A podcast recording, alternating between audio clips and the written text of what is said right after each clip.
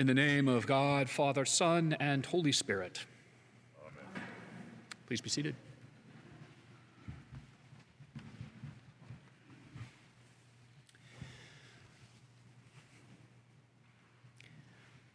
What then should we do? What should we do? Is there a more fundamental question? It strikes me as the question. Yes, there are other necessary and important questions. Why are we here? What is the meaning of it all? Why is there something rather than nothing? But if we take a stab at answering those questions, then our answers to those questions will lead us back to the question well, okay, what then should we do?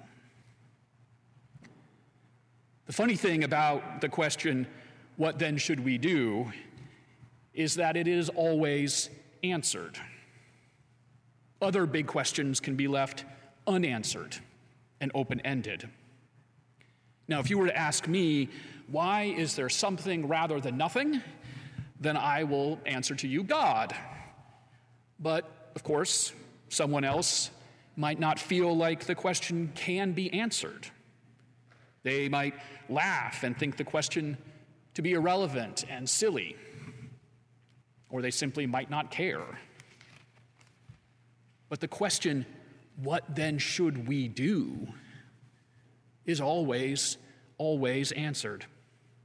Even if you don't answer it, it gets answered. Because if we leave the question unanswered, then our real answer is nothing, or the same thing that we were going to do anyway. Nothing is, in fact, something. What then should we do? It can be a frivolous question or it can be deadly serious. It can be the type of question we ask on a day off with no pressing responsibilities weighing upon us. It can be the type of question that we ask on date night. But so too, the question, what should we do? can be the type of question we ask in response to a, a horrible medical diagnosis. It is the question that, float, that folks are asking themselves in Kentucky and, and other places in the aftermath of those horrendous and awful tornadoes of late Friday and early Saturday. It is, therefore, also the question that presses on us, at least implicitly. What then should we do when we learn this news? What should we do? What should then we do in response to another school shooting? What do we do as the road's reproductive rights? What do we do in response to the, the growing power of radicalized Christian nationalism? What then should we do in the face of climate crisis? What then should we do?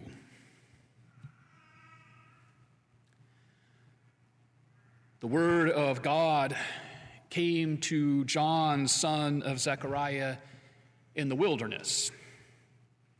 He went into all the region around the Jordan, proclaiming a baptism of repentance for the forgiveness of sins. People have been coming from all over the Judean countryside and from Jerusalem to participate in what John is doing. What makes this interesting is that there is, there's already a system in place for accomplishing the forgiveness of sins linked to the temple in Jerusalem. But people are coming to John because he is offering something different and something new. And something new and different is just what John is offering. John is, is offering more than just forgiveness. He, his offer is also about a renewal of the covenant with God and the ushering in of a new age. It is about the advent and coming of the Messiah and the return to the promised land.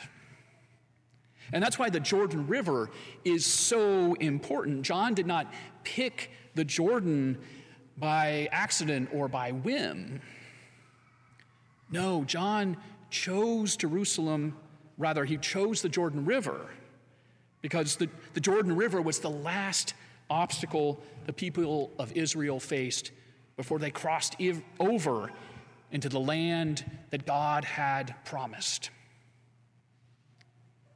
To be baptized in the Jordan River then was an act of participating in a newly emerging kingdom, a, a new reality that God was, would soon be ushering in with the arrival of the Messiah.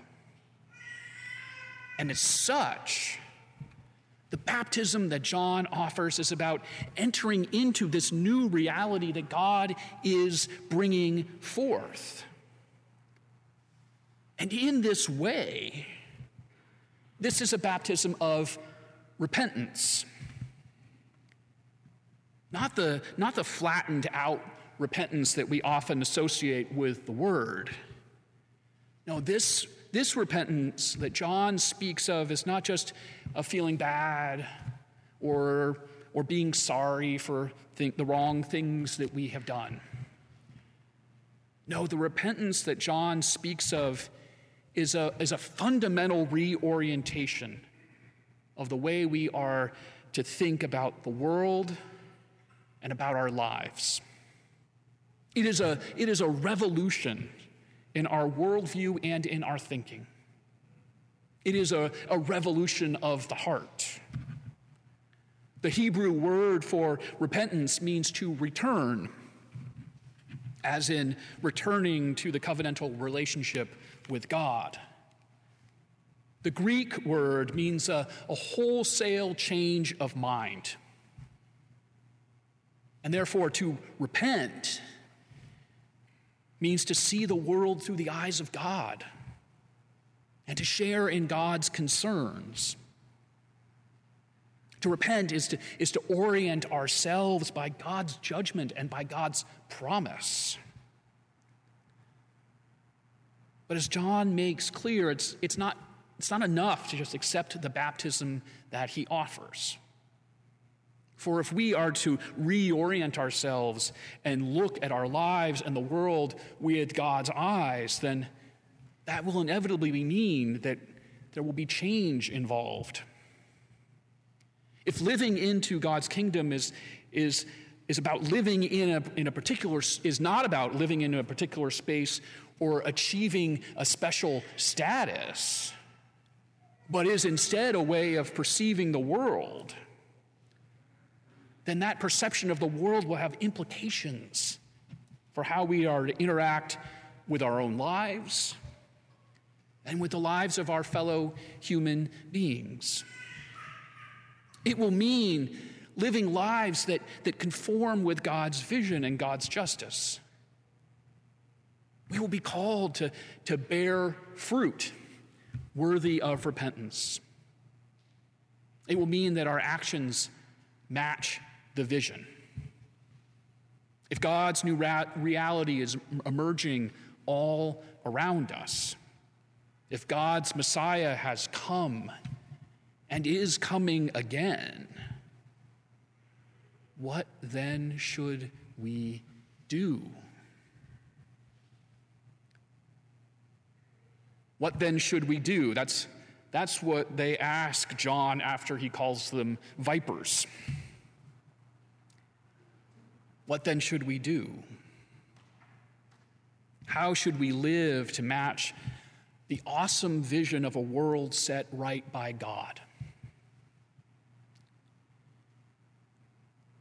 John's response is deceptively simple.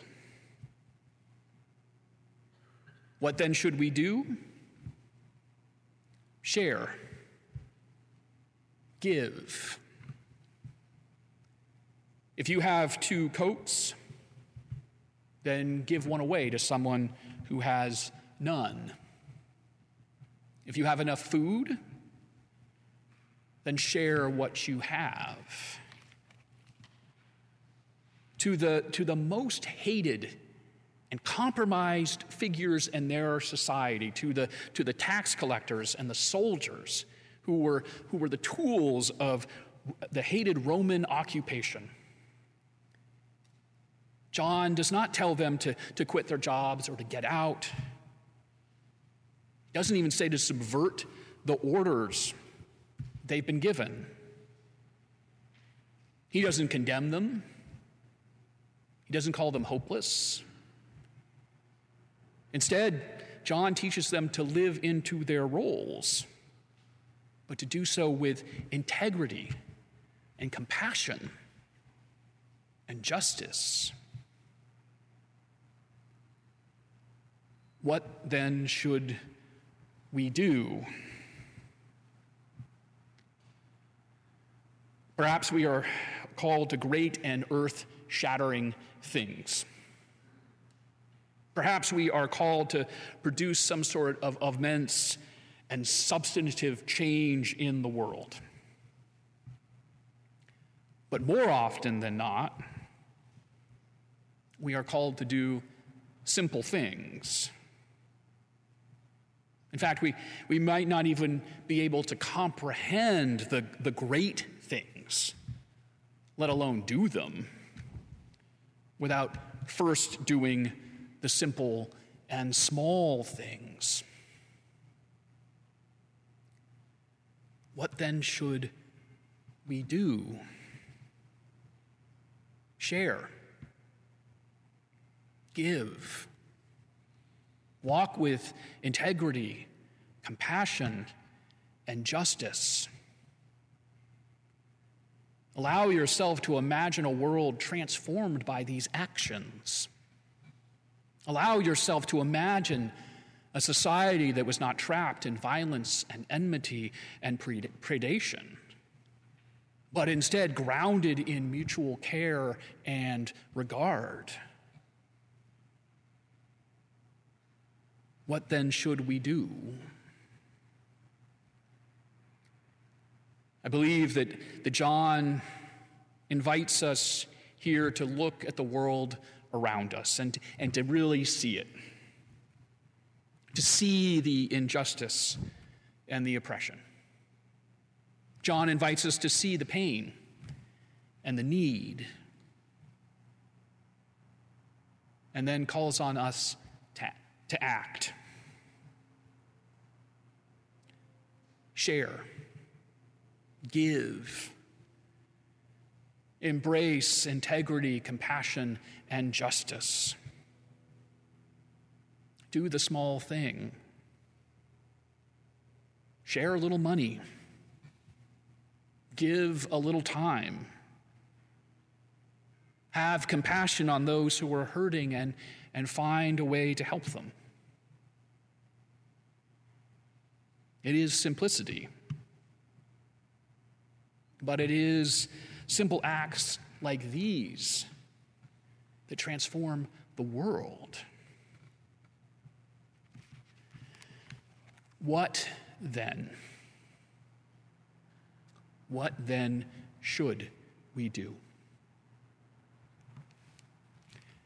Amen.